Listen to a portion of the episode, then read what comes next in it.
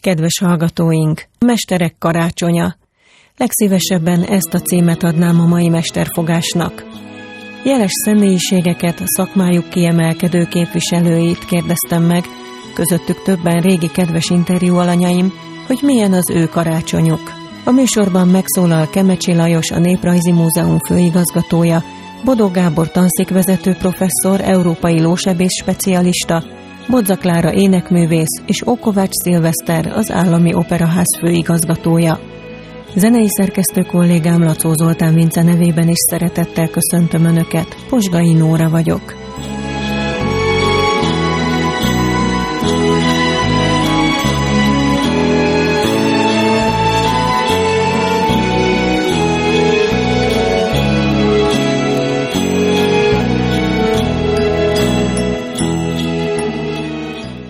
Operaház igazgatójának karácsonykor is sűrű a programja, ám ezúttal a nap nem ügyvitellel telik, hanem szolgálattal és a családdal. Ókovács Szilvesztert először arról kérdeztem, megjelenik-e az ünnepben az, amiért egész évben olyan nagy lendülettel és szeretettel dolgozik. Megjelenik azért, mert a diótörő ugye a pesti embernek úgy vettem észre, hogy a, persze a budainak is valahogy beleült a az ünnep kihagyhatatlan elemei közé, és ha bár őszintén megmondva az operaházi állásom előtt mi nem voltunk nagy diótörőjárok, de az is igaz, hogy akkor a gyerekeink szinte még meg se voltak, vagy nagyon pólyások voltak az elsők. Úgyhogy azóta, mióta itt vagyok, meg ők is már elcipelhetők egy ilyen előadásra, azóta minden 24. délelőtt, tehát a matinéban, a 11 órás előadásban összes igazgatót oda trombitálom, és akkor van egy ilyen kis karácsonyi kocintás és mindenki hozhatja a gyerekeit is akkor, 24-én délelőtt, és akkor mire ennek vége van, ugye nálunk egy klasszikus nagy balett a diótörő, tehát itt Csajkovszki utolsó hangjegye is ki van préselve, tehát itt ez kettőig tart. És nagyjából onnantól vagyunk elkésve mindenről. És hogy még tovább súlyosbodjon ez a helyzet, Veszprémből, ahol én gyerekeskedtem, a Várbéli bazilikából hoztam egy olyan gyakorlatot, hogy azért, hogy otthon végében díszíthessék a fákat a szülők, meg a, hát leginkább a szülők, ezért a nagyszülők elhozták délután négyre a gyerekeket a templomba, és ott pedig valamilyen verses, zenés kis áhítat kerekedett egy óra, amikor neki átfagyott, akkor mehettek haza, de az az egy óra, meg az oda-vissza út lassúsága jól jött oda-haza. Úgyhogy ezt mi a kis falunkban, ahol lakunk, Sződligeten csináljuk most már tíz éve, vagy talán több is.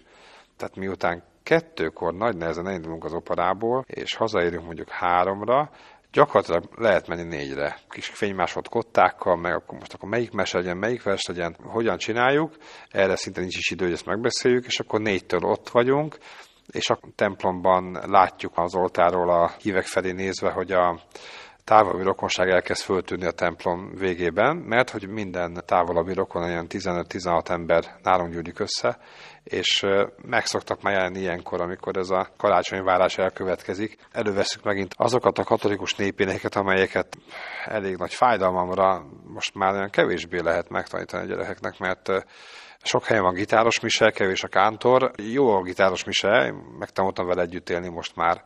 Van egy-két egészen sikerült dal is közöttük, de azt nagyon bánom, és több időm lenne, akkor biztos kiadnék egy olyan füzetet, amelyikben gitárakordokkal kísérném azokat a régi, a Szent vagy Uramból származó orgonás népénekeinket, amelyek nélkül nincs se karácsony, se húsvét, vagy egy ilyen adventi várakozó harmatozatok égi magasok. Tehát, tehát ezeket azért szerintem meg kéne örökíteni, olyanok ezek, mint a népdalaink, tehát azért, mert csak néhány száz évesek, ugyanúgy részei a magyar népléleknek már szerintem. És a nagyapám kántor volt, Kizalai faluban, talán ezért is fontosnak érzem, hogy akkor vagy a cappella, ha nincs más, vagy ha egy gitáros tudok szerezni, akkor egy gitáros segítségével zengjük ezeket a dalokat, és hát a karácsony az meg a legszebb, a legtágabb lehetőséget adja erre, és ki tudjuk vetíteni most már szövegeket is, úgyhogy egész klassz így. Most, amikor beléptem ide az ön gyönyörű szép szalonjába, az operaházba, akkor éppen zongorázott, és tudom, hogy ön énekes is volt. Otthon fölcsendül a zene? Énekelnek, zenélnek együtt szenteste? Igen, de nem ez a jellemző. Valahogy nem is akarnám ráerőltetni egyébként ezt a gyerekekre. Az lenne az szép, hogyha valaki a zenélést önként választaná, ahogyan ez velem is történt. Tehát nem erőltette senki. Szóval nem akarom ezt erőltetni, viszont énekelni mindenképpen. Tehát már a gyertyagyújtás során is szoktuk, tegnap este is a második gyertyát gyújtottuk, akkor szépen körbeültük az asztalt, és akkor énekeltünk. Énekelni jó. Érdekes szokás a Szent Családvárás adventben, ezt is csinálják.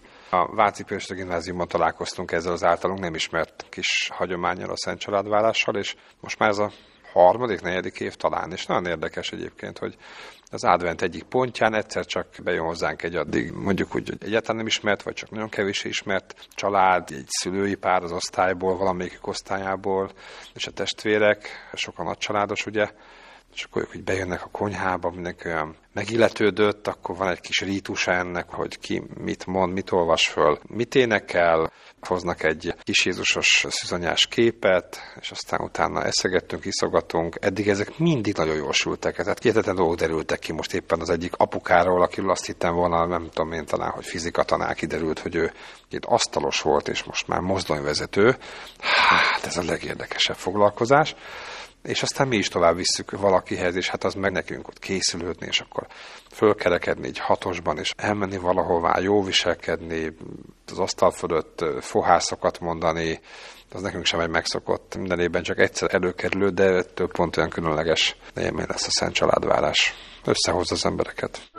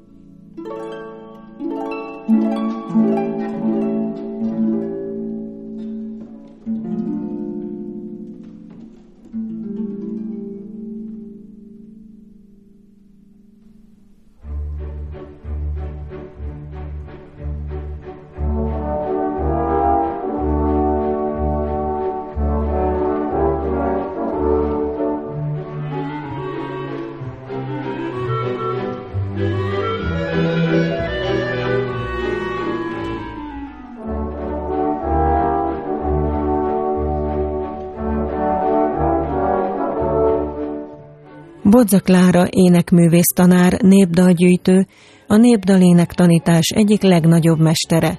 Az elsők között ismerte fel az autentikus népzenei előadásmód, a stílusos népi éneklés értékét és vonzerejét. Ő dolgozta ki a magyar népdal zeneiskolai szintű oktatási módszereit. Természetes tehát, hogy az ünnepen is fontos teret ad a zenének. Szabó Csilla kérdezte. Bodzaklára magyar népdalénekes, énektanár hogyan ünnepli az adventet és a karácsonyt? Áthatja az az ön ünneplését, hogy sok mindent a gyűjtései alapján is, vagy a népdalok alapján megtanult arról, hogy a népi kultúrában mit jelentett a karácsony és az advent, milyen volt a készülődés, milyen volt az ünnep régen.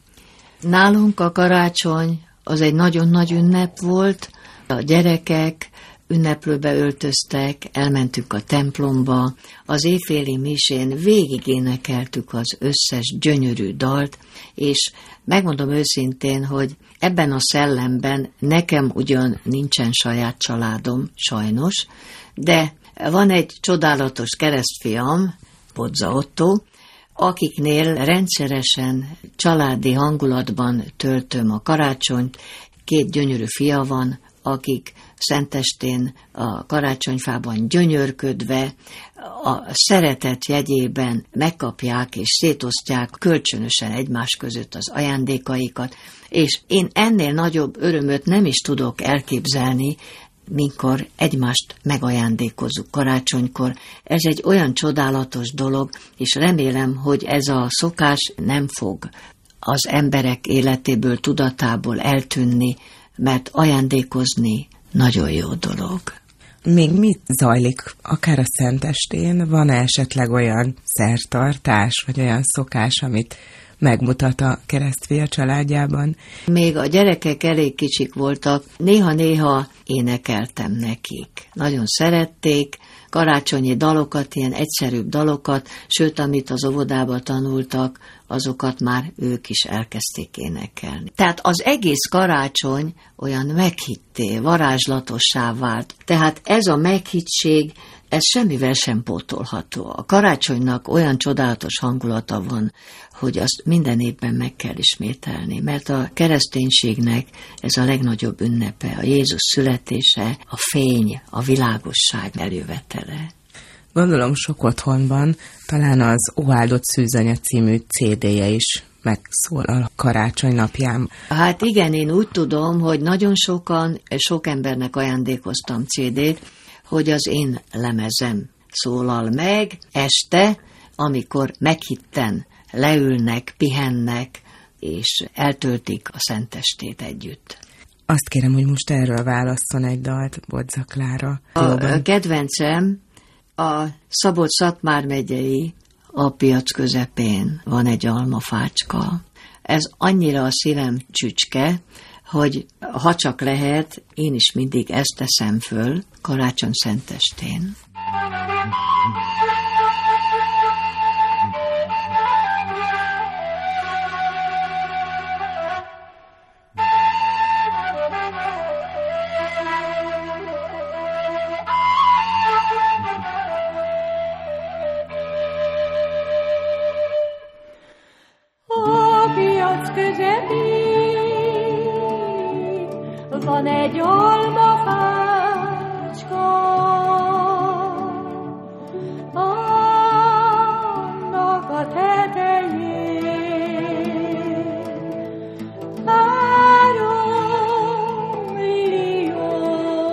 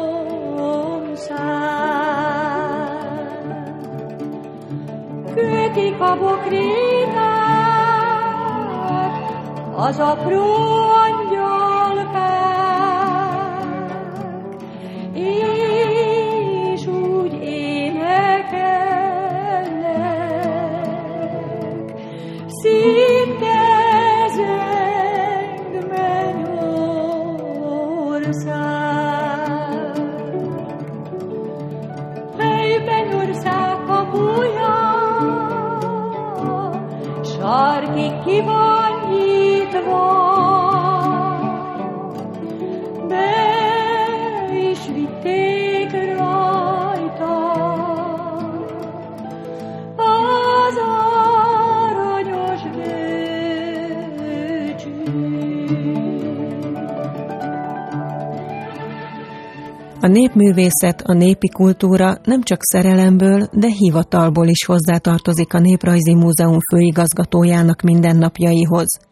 Kemecsi Lajost is arról kérdeztem, belopódzik-e valahogy a szakmája a családi ünnepre.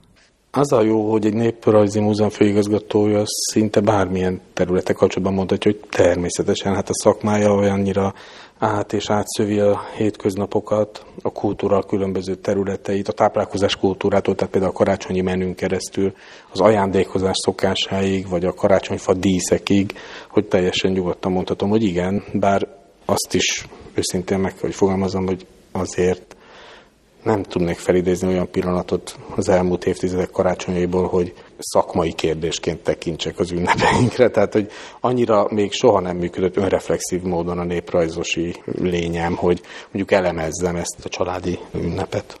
Hogyha mondjuk kap egy érdekes szép tárgyat, azt fölakasztja a fára, vagy megjelenik el egy-egy érdekes népszokás. A karácsonyfa díszek között számomra, meg gondolom mások számára is nagyon fontosak azok a esetenként esztétikailag bizonyos kívánivalót maguk után hagyó darabok, amiket mondjuk az ember gyerekei készítenek. De ahogy egyébként édesanyáméknál is, tehát amikor hazamegyünk a szüleimhez, és ott is a hugom és az én általam készített karácsonyfa díszek, azok rendszeresen felkerülnek a fára. és vannak kedvenc karácsonyfa díszeim gyerekkoromban. Melyek ezek? Tudom, hogy kicsit profánul hangzik, de van egy ilyen nagyon furcsa pici sörös korsót formázó karácsonyfadísz, amit megmagyarázni nem tud senki, hogy hogy került a családunk birtokában, legalább 40 éve biztos, hogy fölteszik a fára. Aztán volt a karácsonyfa csúcsdísz, amit szinte meggyászoltunk, amikor eltört az egyik lebontásánál a karácsonyfának, de az is már több mint 10 éve, és még mindig emlegetjük, hogy hát az volt az igazi. Milyen volt, hogy ennyire? Egy egyszerű csillogó csúcsdísz, tehát semmi különös nem volt rajta. Én szerintem ezek a tárgyak, ezek a, az ünnepek jellegéhez igazodó ám de sem anyagukban, sem művészi megformáltságukban különösebb extremitást nem hordozó tárgyak, ezek ilyenkor egyértelműen igazolják, hogy a köréjük szövődő élményanyag adja a valódi értéket. Ami egyébként egy múzeumban dolgozó számára is a legkézenfekvőbb dolog. Tehát számunkra nem önmagában a tárgy anyaga vagy a készítés körülményei a legizgalmasabbak, hanem a tárgyakhoz kötődő történetek. És ezek a történetek adják a valódi izgalmas és hiteles tartalmat egy kiállításhoz is, meg egy családi együttléthez is.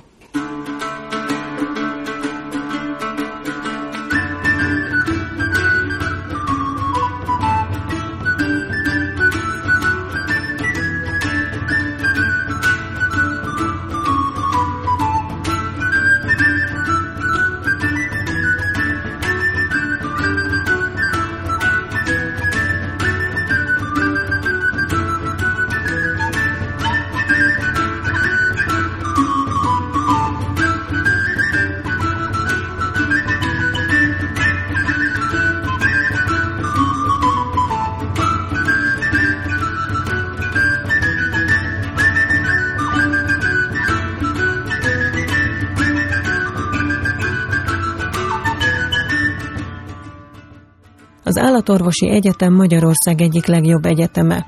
Lógyógyászati tanszékének klinikája már a világszínvonalú, Közép-Európában egyedülálló lógyógyászati központán nőtte ki magát. Ez nem kis részben vezetője Bodó Gábor munkáját dicséri. A tanszékvezető professzor, európai lósebész specialista, a magánéletben négy gyermekes keresztény családapa. Még adventben találkoztunk egy egész éjszakán át tartó műtét után.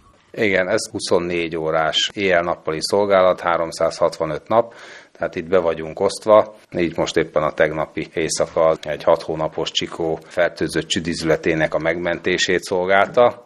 Ilyenkor elmegy az egész éjszaka, de hát ezért lelkes az ember, hogyha meg tudjuk menteni az amúgy halára ítélt lovakat. Most már így a lassan a 30. éve ezt az éjszakai ügyeletet csinálva azért a karácsonyi időszakot igyekszem a családnak megőrizni. Hogyan ünneplitek ti a karácsonyt? Milyen hagyomány kapcsolódik nálatok a karácsonyhoz? Hát ez már az adventtel kezdődik. Valahogy próbálunk ráhangolódni az ünnepekre. Még annak idején 20 évvel ezelőtt, vagy 21 évvel ezelőtt átsoltam egy ilyen kis jászlat, és akkor mivel ugye ló, van szalma, úgyhogy ilyen kis szalmaszálakat, valódi szalmaszálakat gyűjtögetnek a gyerekek, ha valami jót tesznek, és akkor ez így szépen megágyaz a kis Jézusnak úgymond szentestére, hogy ne csak a kemény, ácsolt fajászolban feküdjön, hanem legyen alatta puha szalma. Ezen felül ugye van egy adventi koszorú, így adventben, ha nem is minden este, de azért sűrűbben leszoktunk ülni, imádkozni, kitározgatnak is a gyerekek, úgyhogy akkor éneklünk adventi énekeket, ezeknek van egy hagyománya, van egy kis füzetünk, amikből évente csak ekkor énekeljük el ezeket az advent éneket, tehát azok egy jó hangulatot teremtenek egy ilyen esti imához és átgondolásához a napnak, a hétnek. Nekünk ja, is van ilyen füzetünk, amit mi raktunk össze, mindig belekerülnek újabb lapok. Nálatok is így van, hogy újabb énekek belekerülnek mindig? Igen, hát a gyerekek is hoznak egy-egy újabb éneket, és aztán ez így teljesedik, és aztán jön a következő lap, amikor pedig a karácsonyi énekek, ahogy eljött a karácsony. A szenteste, a kis családunkban az együtt ünnepeljük, és az, hogy mondjuk jön az angyal, és az angyalok segítik az embert, én ebbe hiszek. A karácsonyfátokon van-e valami különlegesség? Igen, ezt a feleségem vezette be, és nagyon-nagyon tetszik nekem is, és az egész családnak. Minden évben egy parafa csillaggal gazdagodik a karácsonyfa, ahol a gyerekeink először még csak egy gyerek, aztán két gyereknek a képe, évente egy-egy kép ahogy növekednek és ahogy születnek, úgyhogy most van már egy 21 éves sorozatunk, 21 csillag, ami az első gyerekünk születésétől parafa csillagra ragasztva a képekben bemutatja be a családnak a történetét és növekedését. Van-e nálatok betlehemes, betlehemi figurák? Igen, a karácsonyfa alatt mindig van egy kis betlehem. Ezeket a figurákat a Családok Jézusban közösség ötletei közül vettük. Németországból átvett figurákból keletkeztek, sok jelenetet lehet velük lejátszani, és hát ebben most pont a betlehemi figurák, Szent József, Mária és a kis Jézus, meg egy-két állat körülötte, amik ezekből a figurákból tevődnek össze, és ezek adják ezt a betlemet. Ide hoztad a figurákat. 25-30 centi magas figurák föl vannak öltöztetve, mozgatható a karjuk, be lehet állítani őket. Svájcban tanultál, onnan hoztad talán ezt, vagy onnan van ez a közösség is? Nem, ez egy német közösség, amit aztán Gorove Lászlóék alapítottak Magyarországon, és 20 éve már nagyon nagyján nőtte ki magát, ahol tényleg a házaspárok egymással való kapcsolata és a családban megélése a keresztény életnek, ez egy elsődleges pont, és mi ehhez csatlakoztunk még 20 évvel ezelőtt, és azóta is tagjai vagyunk, és ennek a közösségnek egy 20 fős figurái vannak, amikkel különböző alkalmakkor nagyon sok érdekes és jó játékot, elmélkedést, beszélgetést lehet vezetni. Kedves hallgatóink, mai műsorunk véget ért. Bixa Levente hangtechnikus és Lacó Zoltán Vince zenei szerkesztő nevében is minnyájuknak áldott karácsonyt kíván a szerkesztőriporter Posgai Nóra.